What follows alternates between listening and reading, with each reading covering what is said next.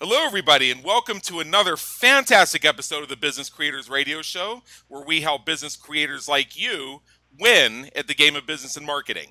My name is Adam Homey. I'm your host, and I am so honored by your wise decision to join us today. As the name says, our listeners are business creators, and they fall into one or more of several different categories. We have our entrepreneurs, small business owners, and local business owners. We have marketing and business coaches. We have the folks who help others build their businesses. And on the other side of that coin, we have the do-it-yourselfers who like to run your own businesses and have your own hands on the levers. If you are one or more of the above, please take a moment, explore our episodes, and discover how our experts help you win at the game of business and marketing at w w w dot business creators radio show dot com. Also, check us out on iTunes. We are on iTunes. Just do a search for Business Creators Radio Show. Every five-star rating is greatly appreciated and helps us help more business creators like you. We update content every week, so make sure you subscribe. Now, today, we are going to get into one of those topics that we don't talk about nearly enough. This is something that seems to come up primarily when there's a crisis because something wasn't properly tended to or something catches us from left field. Just when things are going great in our businesses, just when we have that amazing product launch and we have all our affiliates on board and they all send out their emails, or you have a podcast going out and you have forty-two thousand visitors coming to your webpage, what happens? Your website gets hacked by malware, or your mobile users find out that when they attempt to visit your website, they're being redirected to porn. This happened to many hundreds of thousands of websites in the year two thousand fourteen. So what we're going to talk about today is we are going to ask and attempt to answer the question, is your website secure? And to help us with that today, I have none other than Michael Jones, the founder of Sites Ashore. Michael, how you doing today? I'm well. How are you? Great. Awesome. Very happy to have you here. This is a topic, as I said, that we don't talk about nearly enough, and I know that when I spoke with you a couple weeks ago that we definitely had to have you on Business Creators Radio Show to cover this topic. Uh, for our listeners, Mike and I have known each other for a long time, and he's a very interesting individual. So what I'm going to do here is before we dive in, we're going to take a step back, and we're going to give those of our listeners who may not have heard of Michael yet a chance to get to know him a little. So Mike, just tell us a little bit about your background and what brought you to where you are today. All right, I was, um, first of all, I'm not young, so I have lots of years behind me of different uh, activities. Um, I was a musician for twenty years. I toured with nationally known jazz groups. I played all over the world, had a wonderful time doing it, um, have nine C Ds out, started the first nonprofit five oh one c three corporation to present a jazz ensemble um, as you would a symphony orchestra. Um, that then came to an end as I grew up and decided to become responsible. And uh, I went to school back when I was forty and uh, learned about websites and computers and tech. Um, that then led me into one of uh, the first e-commerce sites that went online um, back in nineteen ninety-six or so. Um, I went into internet marketing, which nobody knew what to do. It was all brand new. There were no rules, so it was figured out as you go along. Well, I stayed with that company, and in nineteen ninety-nine, uh, they were the victims of the first internet hacking. three hundred fifty thousand credit cards were stolen by a sixteen-year-old Russian kid named Maxim and put on sale on the internet for one dollar a piece. I went home one day, everything was fine. I came back the next day, and we had state police, we had Interpol, we had F B I, and you name it, they were there tearing everything apart. Um, what had happened was he had also held them hostage for one hundred thousand dollars and said, if you give me one hundred thousand dollars, I won't post the, uh, the uh, credit card numbers. So amazingly, all the major companies were hacked. They paid the ransom. We did not. Our credit cards went public. Um, we managed to pull through that, and all kinds of security companies came in in an attempt to secure our databases. Um, but I did not lose any clients. Um, people were very understanding, and we just changed the way we were doing things. Um, but the interesting story that came out of that is Yahoo, I had a multi-million dollar deal with. And they called me out to Yahoo, and they wanted to know the whole story, what was going on, basically, you know, what were we going to do and if we were going to go forward. So I fly out to Yahoo in California, and I'm sitting there in the boardroom, and everybody's coming in. They got their clipboards. They're all very serious, ready to cu- crash down on top of me. And then I see people running through the halls, and people are leaving the meeting, and then I'm left there. I'm sitting by myself for ten minutes. And finally, somebody came in and very meekly said, uh, Mike, we are in the uh, process of having the largest denial of, serv- of service attack in the history of the Internet. I guess uh, we're going to have to let you go. Um, just make sure you're secure. And they left, and I walked myself out. Um, which just goes to show that nobody is secure. Anything can happen anytime to anybody. And I ended up with a wonderful five-day vacation in San Francisco. Um, not a bad place to be. Right. So, right. So then um, I left there, became a consultant. Got involved in lots of hackings, lots of defacings. I, I worked for a nationally syndicated talk radio show, um, which is on in the wee hours of the morning. Um, very, very well-named show. And their website would get hacked and would be defaced, you know, skull and crossbones, uh, skull and crossbones, you know, defaced by some guy in, in Iraq, you know, whatever. Um, so I had all this experience. I went into consulting. I uh, went to making software. Um, our software worked fine in content management systems. Um, but I found out when it didn't work, it was because the customers' websites were either hacked or broken. I had to clean them before they could get my software to work. So I figured that'd be a good business to go into. Um, so now we started a website repair company. Uh, we've been number one on Google for about nine years now. And all day long, I get phone calls. My website's hacked. Can't get a hold of my web developer. Don't have access to anything. Help me, help me. Um, so that led to the formation of Sites Ashore. Rather than cleaning them, we decided maybe we just better secure them and make sure they can't be hacked. Um, a lot of things presented itself to me in the past two years um, to give me the capability to do this. And um, now we have two different firewalls that we can install on uh, websites for any level, from the beginner to the corporate. And in our eighteen months of service, not website, not one website has been hacked using our software. Wow. We're going to talk more about that as we go through the hour here. Uh, that is something that I really want to spend a little bit of time on uh, because part of the reason I see, and we're going to have you give your thoughts on this because, after all, you're the expert in this area, but I see a lot of companies that don't spend nearly enough time on website security because they either don't want to pay or something like that. I'm going to give your get your thoughts on that until they get hacked or until they open up their own website one day and they see a, a skull and bones laughing at them. I mean, it, it sometimes takes that to wake people up. But before we get into that, uh, there is a question I ask all of our guests here, and our listeners probably hear the drum roll in the background. So for everybody listening, if you can just sort of tap your desk in the drum roll, here we go. Here in the Business Creators Radio Show, we provide the tools, techniques, and strategies to help entrepreneurs quickly grow their businesses. A lot of our listeners tell me they have everything they need to implement anything that any of our guest experts share with us, except for time and money. And I ask this question of all of our experts who ever appear on our show, and what I like about it is not only the variety of different answers, but the variety of different ways the question is interpreted. So, Mike, how do time and money play a role when it comes to website security? You mean as far as the development of our services? Uh, I'm, ta- I'm, I'm talking. I'm talking about uh, how, uh, let's say, somebody feels that they don't have the time or they don't have the money. Well, that's part of the equation for when you're starting an online business or building an online website. Um, it is very common for people to spend all kinds of money on their design, um, but most people do leave out the money for marketing, and they all leave out the money for security. Um, I do not know why, but I tell you right now that roughly ten percent of your budget for your website should be targeted for secure, security on a yearly basis. And right now, the average person does only three percent or less. Wow. That is something. Enough.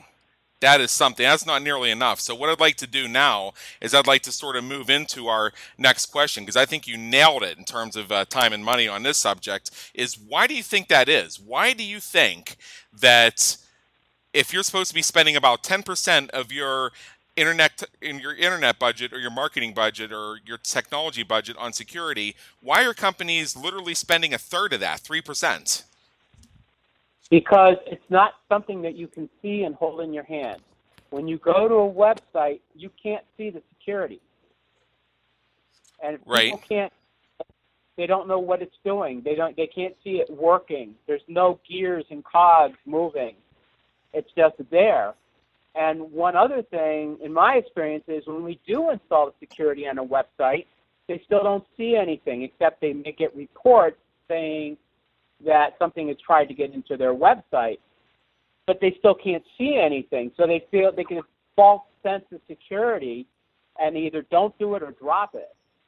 Of course, as soon as they do that, they can be hacked at any time.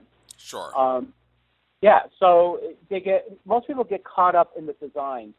How big is the font, what the colors are, how thick is the line, and they just totally leave out. It's frustrating for me. Um, and it's frustrating for them when they do finally get hacked. Yeah, you know, you make a really good point there, and I never really thought of it that way, because you're right. The idea of a secure website is not something that's tangible. That's why when we talk about selling information products online that are available digitally, you create this image, it looks like a three D product, because that creates a tangibility that convinces people to real products. So it's the same thing with security. It's not going to become tangible to you until you're up on stage and you tell nine hundred people in your audience to pull out their phones and go to your website, and they get greeted by a hack message or redirect to porn. It doesn't feel tangible until you're on an international webcast and the host of the webcast, where you have forty-six thousand people watching around the globe, takes five minutes out of their presentation to praise you and tell everybody to go to your website, and it's in the middle of a hack. That's when it suddenly becomes tangible, when it hurts you really bad. That's right. Right. And it's also expectation that the hosting companies, that it's their responsibility. It is right. not their responsibility to protect your website. Um, I don't know where they get this. They don't promote that. Um, it's your responsibility to protect your website and to take whatever method you can. And even if it's ten dollars or twenty dollars a month, it's going to save you so much cost and, and lost um, income, you know, that it's really minuscule. That's right.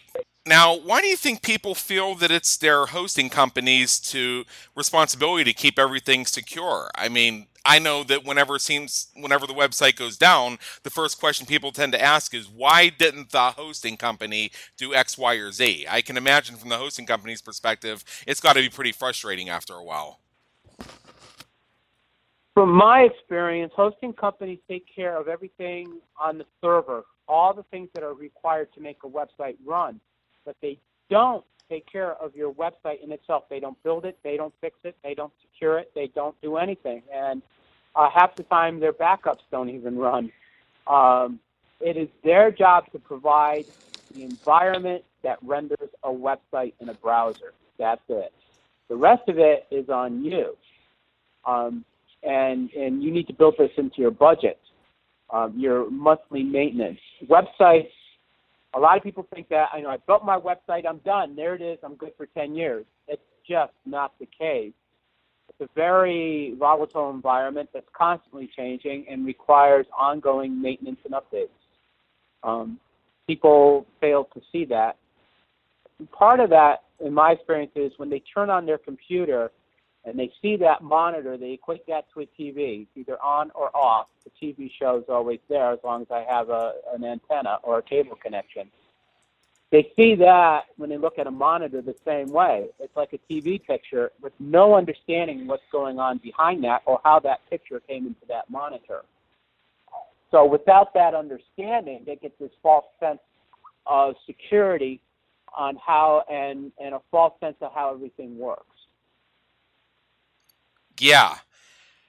And this, again, it's one of those things that's not tangible until you're directly affected by it. So, um, you know, based on what you and I discussed in the green room before we went live with this episode here, uh, what I want to do is I want to make sure that our listeners are truly aware, painfully aware, if necessary, what's really at stake here. Now, you've given us one very interesting statistic and kind of an alarming statistic, which is that companies who have websites should be allocating about ten percent of their I T budget to security, but they're really only allocating on average three percent or less. So what I'd like to do here, Mike, is I'd like to hand you the cattle prod, so to speak, and have you shock us with some, some additional things that we really need to be aware of.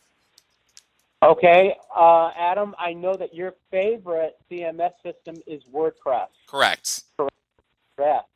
one hundred thousand WordPress websites are attacked or infected every month. The number's probably much higher. one hundred thousand. The next thing is um, forty-one percent of all email malware comes from a link off a website. So a website's infected, somebody goes in and clicks the link, and now all of a sudden infected emails being sent out everywhere. The source of that is from infected websites. And you need to make sure your website is not is not infected, because you carry a liability when you have a website. And because of that email issue, if you know your website's infected and you don't clean it, you're you have a huge liability to all the damages to the people downstream. Every year, there are five billion attempted malware attacks for everything from the do-it-yourself to the big corporation. five billion. Uh, our software monitors websites for these attacks, and I've seen websites get no attacks in one day to an attack every fifteen seconds, most of which are automated. Wow. Yes. So that's how that adds up. Um, five point eight billion web pages are actually infected per month worldwide. Um, one hundred forty-five million plus unique U R Ls are recognized as malicious. That's how many uh, websites are actually infected at any one time throughout the world. True, there's estimated there's one billion websites, and one hundred forty-five million is roughly fifteen percent. That's a lot. The standard, let's see, the standard for websites, oh, here's a good one. seventy-four thousand new viruses are created every day. Where do the viruses come from? Who's creating them? College students, high school students, anyone that thinks that they can create something and just put it out there. And they put it out in a way that it's automated. It goes throughout the internet and finds you. Um, you may not be directly targeted. And why do they do it? Power, individual power. It gives them accomplishment that they've done something. But here's the worst, the worst fact of all, is that cost of malware and infections and security um, breaches cost the U S economy over four point five billion dollars a year. What do you think of that? four point five billion dollars a year. And meanwhile, we have so many companies out there that wish they had four point five billion dollars, or even wish they had four point five million dollars. And imagine if for a very small investment every month, and I know you're going to tell us a little bit more about that when we get a little bit deeper in, they can pretty much, to a ninety-nine percent certainty, which is much better than the statistics you've given us so far, assure themselves that this type of thing is not going to happen to their website. Because think about it, when your website gets hacked, uh, you have a crisis situation on your hands, because people aren't going to uh, just stop going to your website because uh, you put up a sign or you put out a, a vibe to the world that says, hey, my site's been hacked. Can you please not visit this until we fix it? Oh, and uh, when a site gets hacked, you can't sort of schedule the work on that for a week from Tuesday when it fits in the schedule. You kind of kind of drop everything and do it right now. Uh, one of, I mean, one of my frustrations back when I used to own a web development firm before two thousand ten is uh, dealing with uh, hosting companies that started out really good, and then the quality of their servers and the quality of their overall service went down. So we go from outstanding uptimes and no problems straight to uh, constant crashes, servers cracking, and everything else. And that stuff doesn't happen when everybody just sort of twiddling their thumbs, saying, "Hey, there's really nothing going on. So if something bad was to happen, now should be the time for it to happen." Yes. Um, one thing that out of what you just said that I want to make people aware of is um, if the search engines, for instance, Google or Bing, crawl your website and find that it's infected, when your website comes up in a search result, it's going to say underneath the title of your listing, "This website may be compromised. Um, this website has malware. Uh, use at your own risk." Yep. "This website I, may harm your computer." This, oh, I love that one. Yes. Um, you know, so, you know, and the, the other thing is there is no one hundred percent security. If somebody wants you, they will get you. There's no way to stop that. But most of these attacks and intrusions are automated, and there is a way to stop that. And it's just very simple security steps. But people roll the roll the dice and and don't secure their sites. And what they also don't realize is if I'm on a server and there's five hundred other websites on that server and I get hacked, whatever got my website automated or manually infected can transverse that server and infect every other website on that server, which at that point, the hosting company will turn your website off and refuse to turn it on until you clean it. Yep. And that can, and that can take quite a long time because they turn off your website. The technician that cleans your website can't access it. So exactly. It becomes quite Isn't that the irony? I want to point out that irony is they will shut down your website because there's a belief that you have malware, that you've been attacked, or that your site could be attacking other people's sites. They'll shut it down, and then you'll have to spend three hours arguing with them just to get access to fix the problem that they insist you have before they'll turn your site back on. That's right. That's right.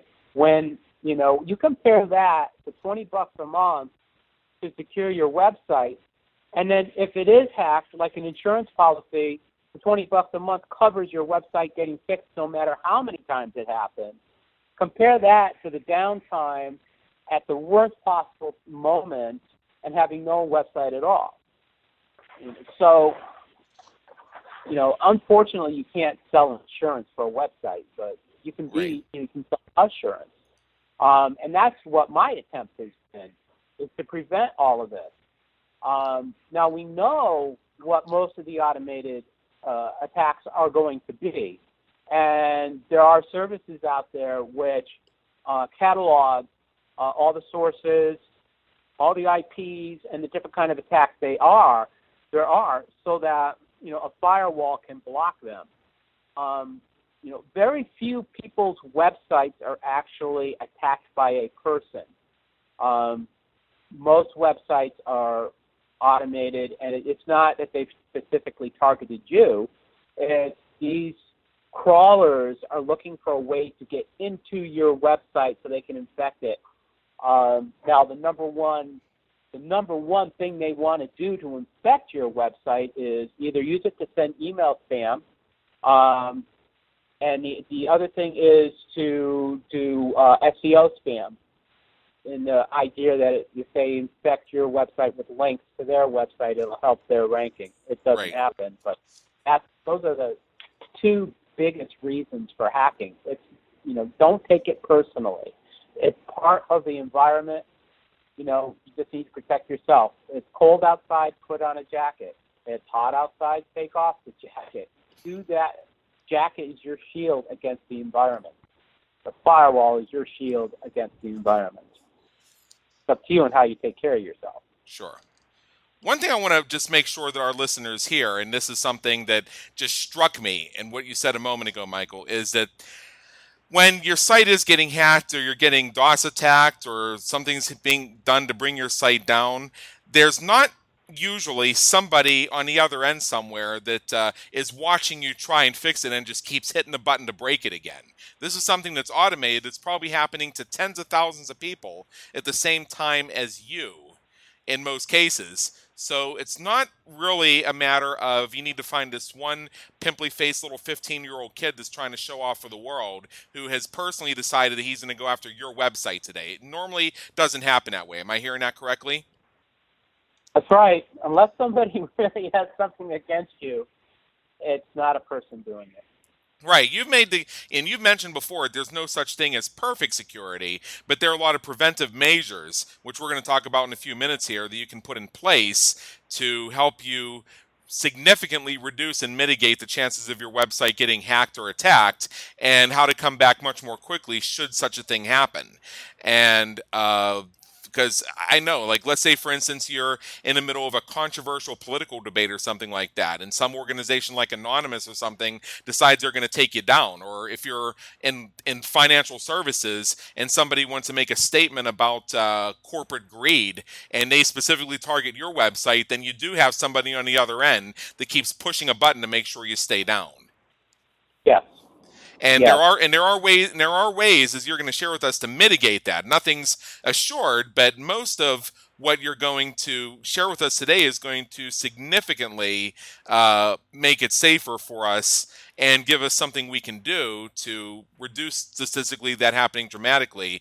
And then if it does happen, help us come back much more quickly, which I'm looking forward to. Now, before we do that, though, um, I do want to ask another question. We talked about the hosting company and how you demystified the idea that it's the hosting company's responsibility to make sure your website is secure. It's their job to make sure their servers are secure. And if they feel your website is a cause of insecurity, they'll just knock down your website. Uh, they're concerned about their server. They're not concerned about your website. That's one distinction we want to draw.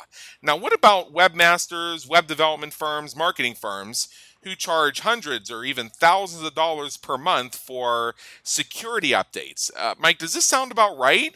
Uh, could our business creators be taken for a long ride? What's the deal with that? I've seen budgets up to two thousand dollars a month for this. Yeah, I would have to see what they're doing, but, but there is another an, another step to website security. Um, millions, hundreds and hundreds of millions of websites are now built with content management systems. Right. Uh, if you look at the last issue of Website Magazine, they actually had a list of the top fifty. Um, most of these are open source um, because unless you're corporate, you, you know, a big corporation, you're not going to pay a lot of money. Um, you want to use open source, keep your costs down, and have all the functionality that you need. So we're talking uh, WordPress, Joomla, Magento, Drupal, uh, O S cart, you know, systems like that. Yes, and so, the re- yeah, and the reason why people like open source is because you can get a lot of great stuff for free or very low cost, and because it's so popular, you have many developers writing specifically for it, so you can get a lot of stuff done. Right, and, and a lot of the these are built, you know, community-sourced uh, programmers. So the quality varies between the different aspects and pieces of the system. But what happens is, as each version, excuse me, as each version of these systems come out, um, somebody is sitting out there trying to find a security hole, a vulnerability in a component, a module, a plugin in the operating system itself. And then once they do, they like to write programs to exploit that vulnerability and infect people's websites. So you have this, this this rogue team of people all over the world who do this purposely and infect sites. So what happens is, as each one of those holes or vulnerabilities are discovered, the maker of that C M S system, WordPress, Drupal, Joomla, whatever it is, has to come up with a new version that secures that vulnerable hole in their system. Now, this is a constant, ongoing, upgrading, updating, patching scenario, which is why you pay, or should be paying every month as part of that ten percent of your I T costs for the upgrades of your website, because those secure the holes that come up.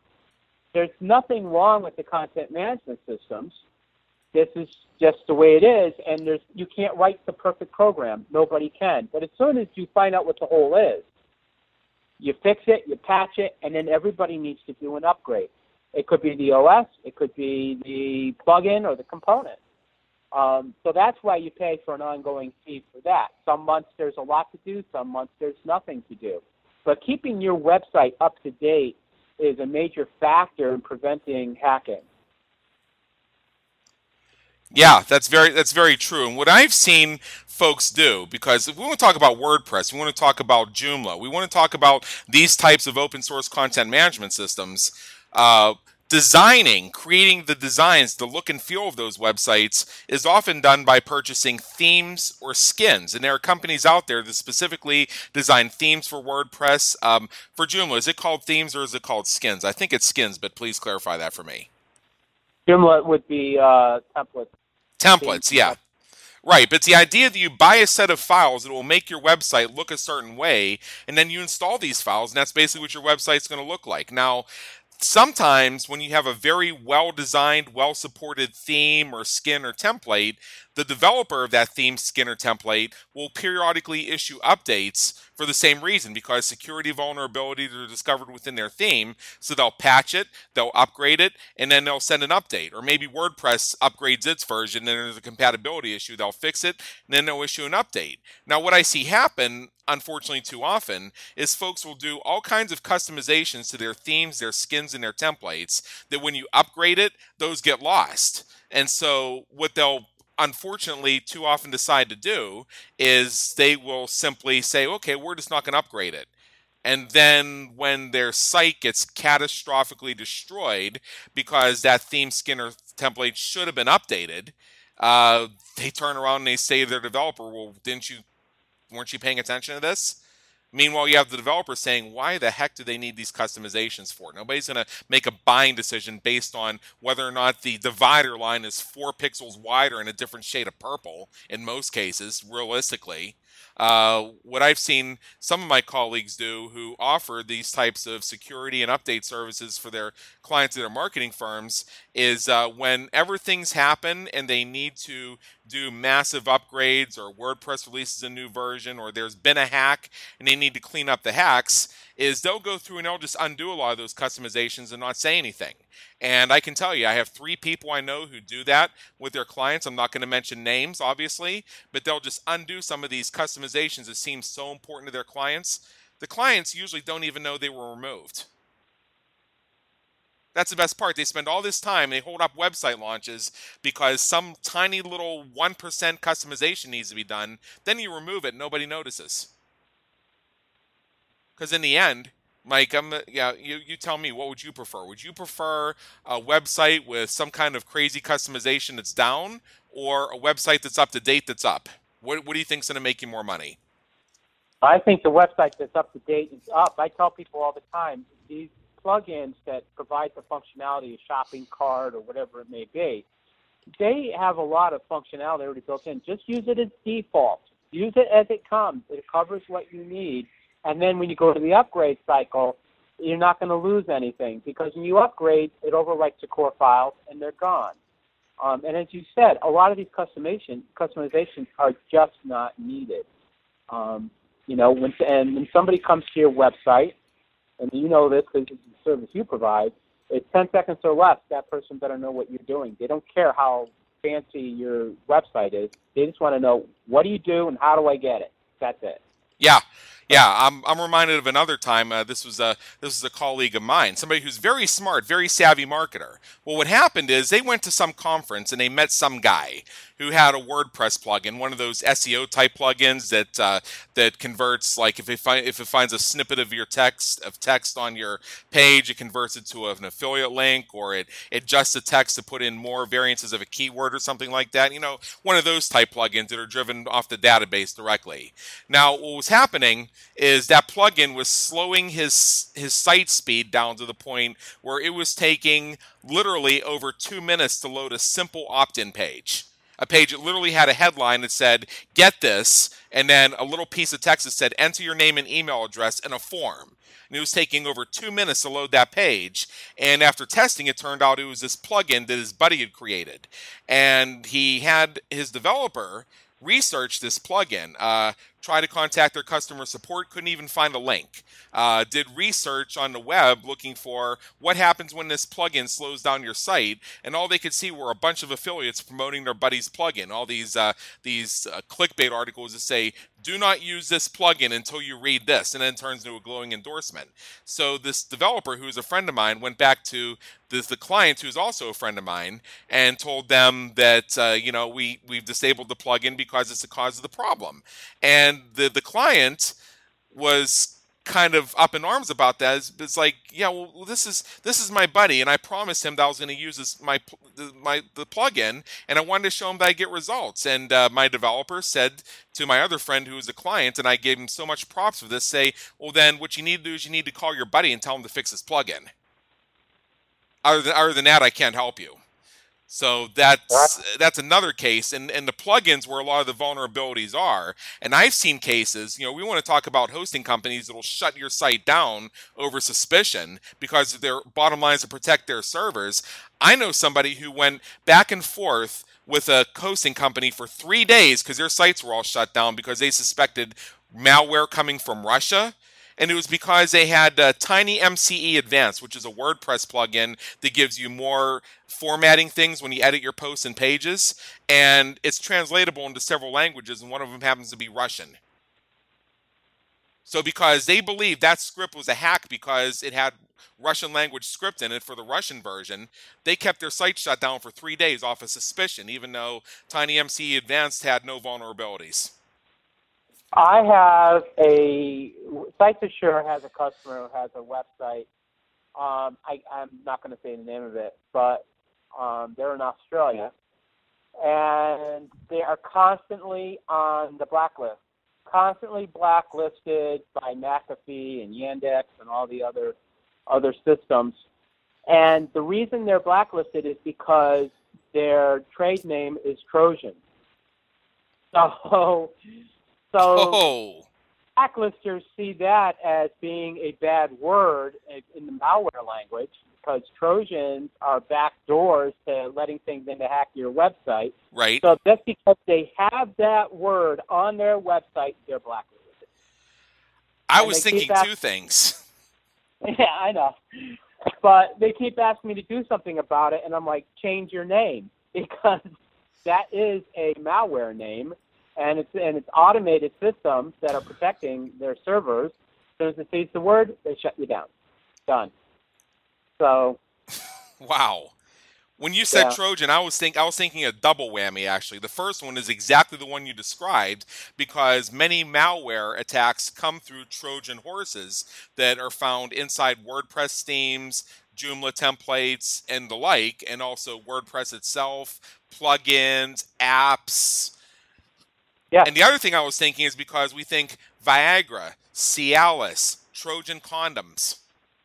So that yeah. so that word Trojan, that sounds like a double whammy to me. Now, there may be some marketing message why you want to use the word Trojan, but if your website is being perpetually blacklisted because it's falling on multiple default lists of suspicion words, you ain't going to get your marketing out there. Right, and that is actually the number one S E O spam hack is Cialis and Viagra. So as soon as those words are seen, you're shut down. So and that's and that's I, I have at least five of them we're doing today. Right, today. Right. And and when I cleaning websites, these are people who did not secure their websites. They rolled the dice, thinking it couldn't happen to them, and then it happens. You know. It, So that's why you've got to be, be proactive. You don't certainly don't want any of this stuff on your website.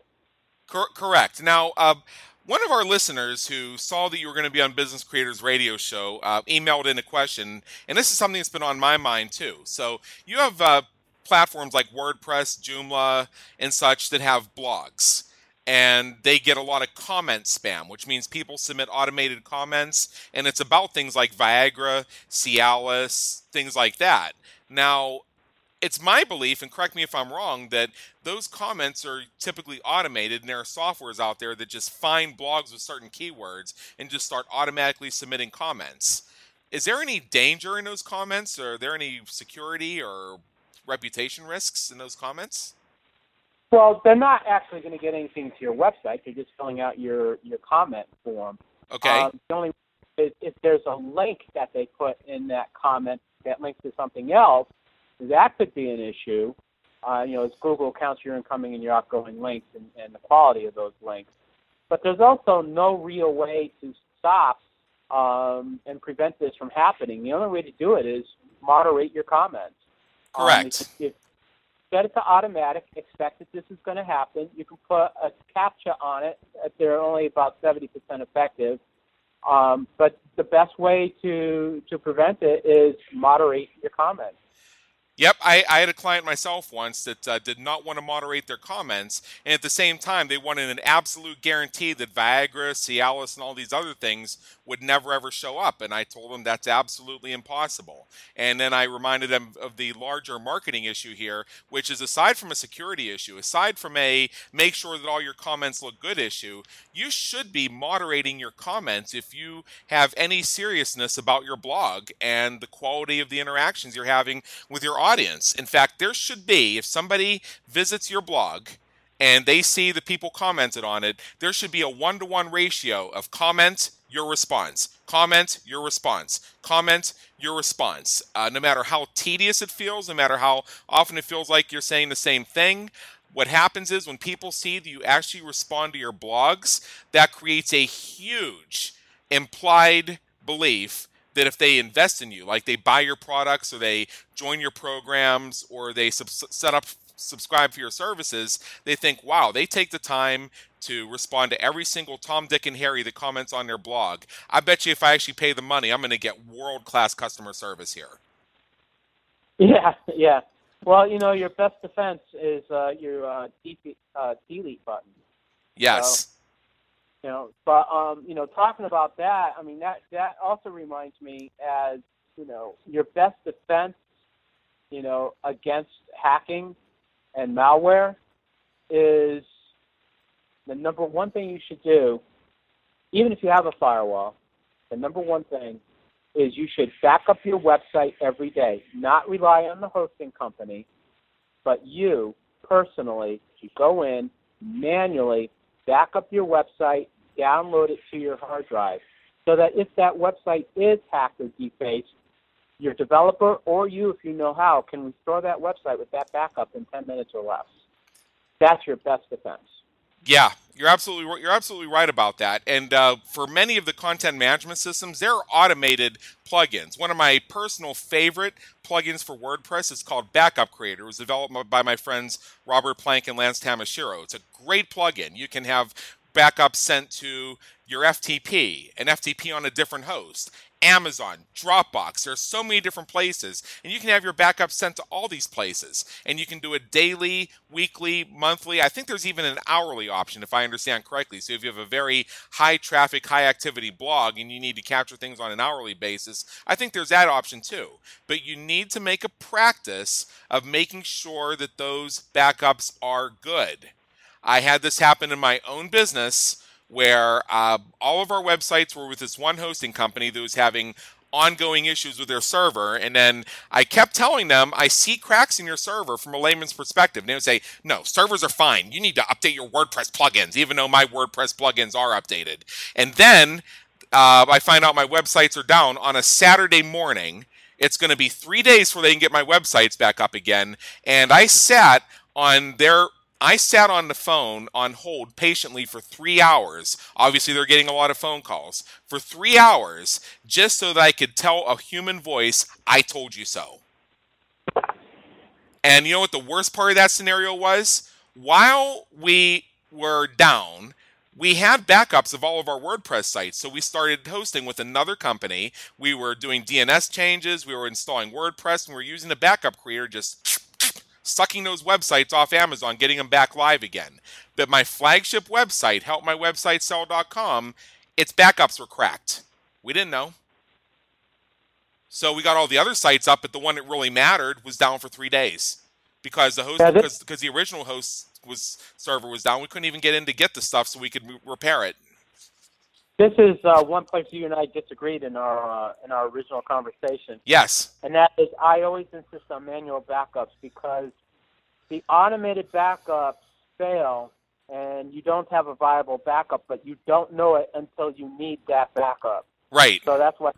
The best way is just go in and do it. Every time you edit the website, make a backup, download it. It only yep. takes a minute. It only know? takes a minute. So if you are a company that is spending three percent of your I T budget on security instead of ten percent, do you think that having somebody go in and do a minute a day is going to cost you the other seven percent? I don't think so, unless your I T budget is twenty bucks. There's some... There's some misinformation out there in the world that if you have a website, you don't have to do anything. It's just there. Right. And that's not true. It takes maintenance. And if it takes that minute or two every day, that's maintenance. If you had the convenience store down in the corner, every day you got to sweep and mop the floor. You got to stock the shelves. If the refrigerator breaks, you got to have the refrigerator guy come, come out. You got to open and close the doors. You have to wash the windows. Whatever it may be, a website has its own thing. You have to make the backup. You have to edit the text. You have to process the orders. You have to delete the spam. Whatever it is, I equate it as being the same thing. It's the cost and the time of running a business. It's the same way. But with websites, people think that they don't need to do anything, and it's just not true. You know, and that's funny, and it's the same with marketing too, and that's a whole separate conversation. If you think because you have a website that you should just be automatically having your cash register ring twenty-four seven, then you've listened to too many hypey pitches from stage. The fact is, you have your website up. The real question is, now what? Uh, are you doing product launches? Are you doing engagement campaigns? Are you doing list building and then engaging that list? Are you doing regular public education? Are you doing a podcast? There's so many things you need to be doing on an ongoing basis because your website just sitting there isn't going to do anything for you, really, if you're not driving pre-qualified, prepped, and pumped visitors to it. So that that's the case. And uh, you know, if you've built your website and you think it's just going to just sit there, well, the hackers and the malware people aren't just sitting there. They're looking for your vulnerabilities and your Trojan hor- horses. That's right. And, yeah. you know, but Sites Assure, sometimes what we do is if somebody comes to me and their website's already hacked, we will take and install our security suite on their server just so I can see where that traffic's coming from, where the flood is happening. Um, our software includes uh, an antivirus scanner, so if it's not a hack, but it's actually a virus on the server, I can detect that. Even though they haven't purchased the system, I can just use it to get all that information I need, so then I can clean it. Then I offer them, you know, do they want to purchase the suite? Now they've seen all the different things that yeah. it can do. Um, but, you know, you were talking about the traffic coming in. I had one recently that was getting a million hits a day from Russia and China. And what they did was they had purchased some kind of uh, hit clicking program for their social media to try to get Google to think, you know, that they're doing all this wonderful clicking. And um, that in itself was pulling all the traffic from nefarious countries that were all blacklisted, and her website was crawling. It was huge to start off with, but it was so slow. So I, I just put our firewall on there and ran reports and saw where it was all coming from, was able to nail down exactly what was going on. Get rid of the fake program, and your problem will be solved. Yes. Um, of course, then they didn't have all their affiliate revenue, but, you know, it's one or the other. But, yeah, yeah, that, that, that happens sometimes. You have to be careful about what you invite into your website. Um, you know, and, and, and if you are inviting uh, different uh, people, programs, things, whatever it may be, into your website, you got to make sure that you're covered, that it's not going to bring your site down. Um, sites, you know, most people are just on basic hosting plans, and they can't handle a lot of traffic. As soon as you start getting three or four hundred people, your website's going to slow down, or it may not even load.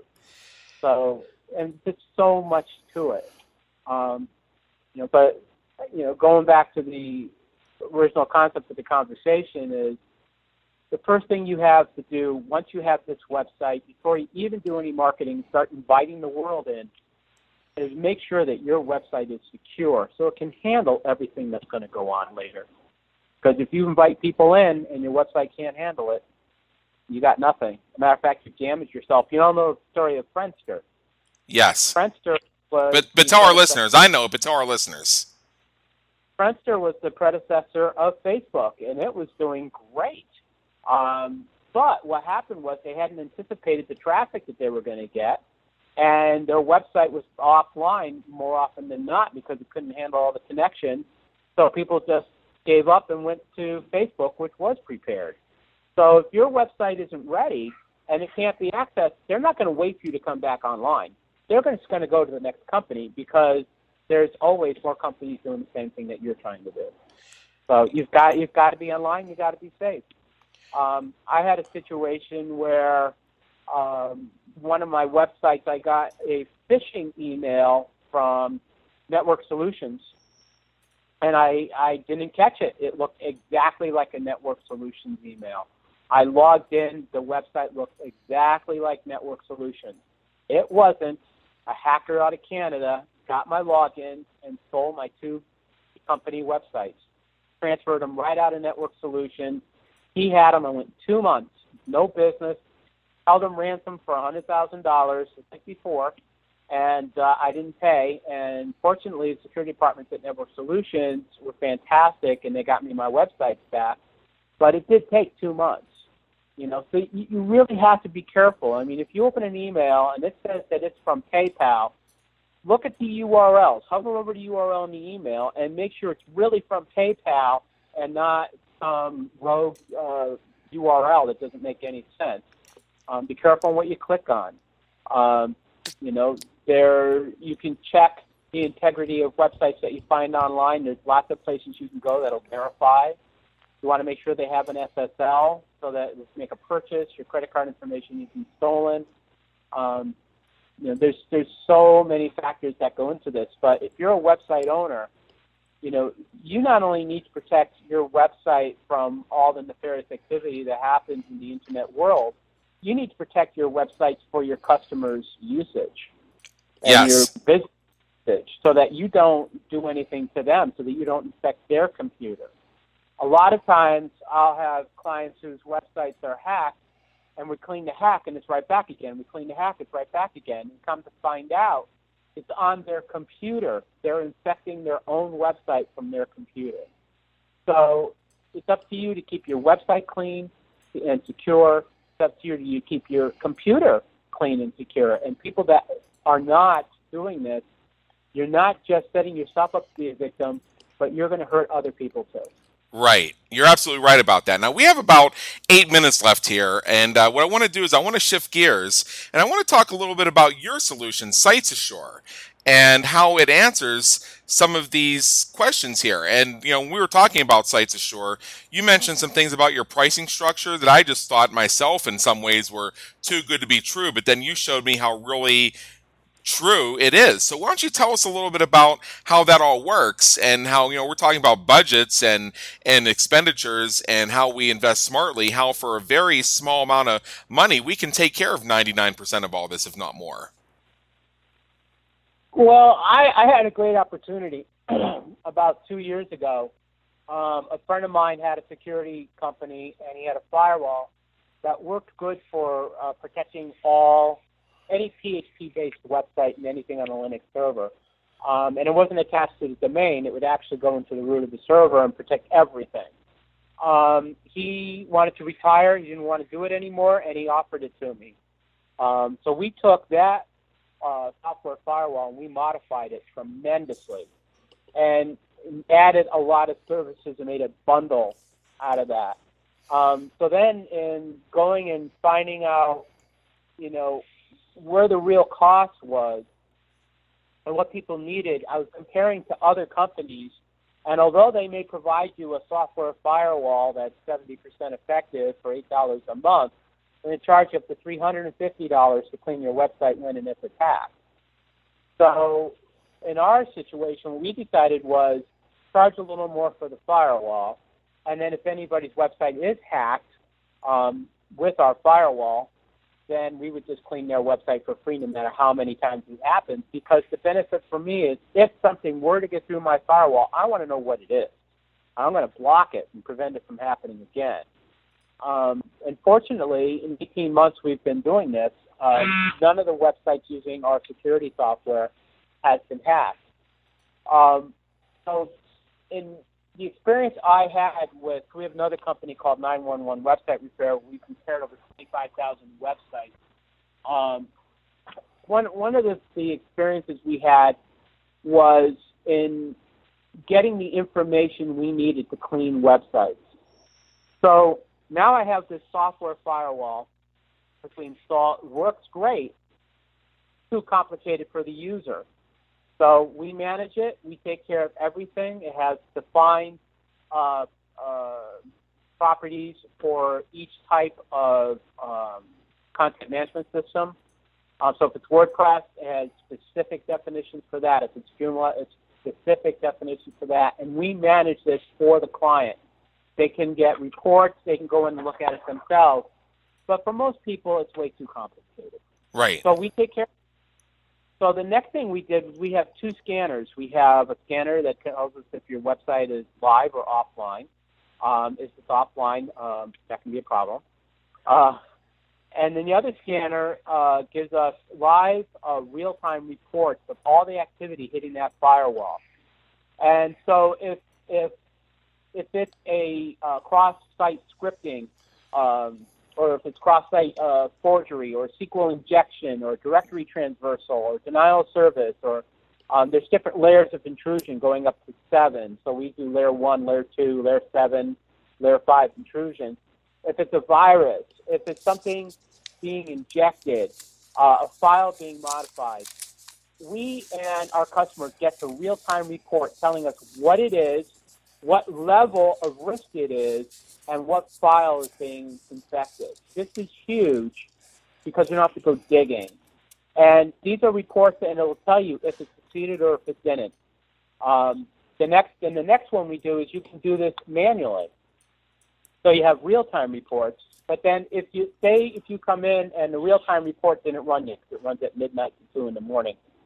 So say it's eight o'clock in the morning and your website's acting a little hinky. Um, You can go in and run a manual report and find out if it's affected right then and there. And that report will tell you if it's clean, if it has malware, if it's blacklisted, or needs to be upgraded. And it'll tell you what files are infected and what you're infected with. But we get that report at the same time in our system, which is flagged, and we have staff that sit there and watch for this. So as soon as we see that, we can go in and clean it if you are infected before you even know it. And so you don't even know, need to know what's going on. We just take care of it. Uh, we also provide error reports. Seeing we're already in the website, we can scan all the code. And if there's bad code, something's wrong, uh, it doesn't meet uh, browser compatibility or W C three standards, we get a report that tells us what to fix. Um, the other thing we included was antivirus software. So it, it comes with Clam antivirus built in. Um, you can set it to run automatically. You can set it to run manually. Um, in the case where we're cleaning uh, malware out of websites that do not have our system, we'll install our system just to run the antivirus software and find out that the computer or the, the server is actually infected, and we can clean that. Um, we also include an analytics suite, tells you where your visitors are coming from. That way we can tell um, if it's coming from nefarious countries, what kind of traffic you're getting, Um, and we can block it, uh, you know, geo-target the blocking. Um, and then the other thing we, we include is in this is if your website were to be hacked, we would just clean it for free, no problem. um, excuse me. Um, as I said, a lot of the other companies use the firewall as a come-on. They basically give that away, but then if you do get hacked, um, even though they're maybe a big name, you do get hacked, and then they charge you three hundred fifty dollars to clean the hack. Right. Um, So what we do for all this is we charge you a subscription based on the number of domains. Um, we're also, in the next month, we'll be introducing our new D N S firewall. So right now we have a software-based firewall, which has become our right. enterprise business. And then we're going to have the D N S firewall, which is even simpler to install and manage. And again, we'll take care of everything. Um, so you don't have to be a technician in order to understand this, manage this, and operate it. Great. Um, it's, yeah, and so people are signing up on a regular basis. Uh, you can buy it for a year. You can pay for it by the month. It's a recurring payment. Um, uh-huh. And and the other thing is, you know, we answer the phone, reply to emails, and we'll tell you what's going on before you even know it. Absolutely, absolutely. And, you know, this has been so much fun. We are right at the top of the hour here. So, uh, Mike, if you just tell us one more time uh, what the uh, what the website for that is. It's sites assure dot com, I believe.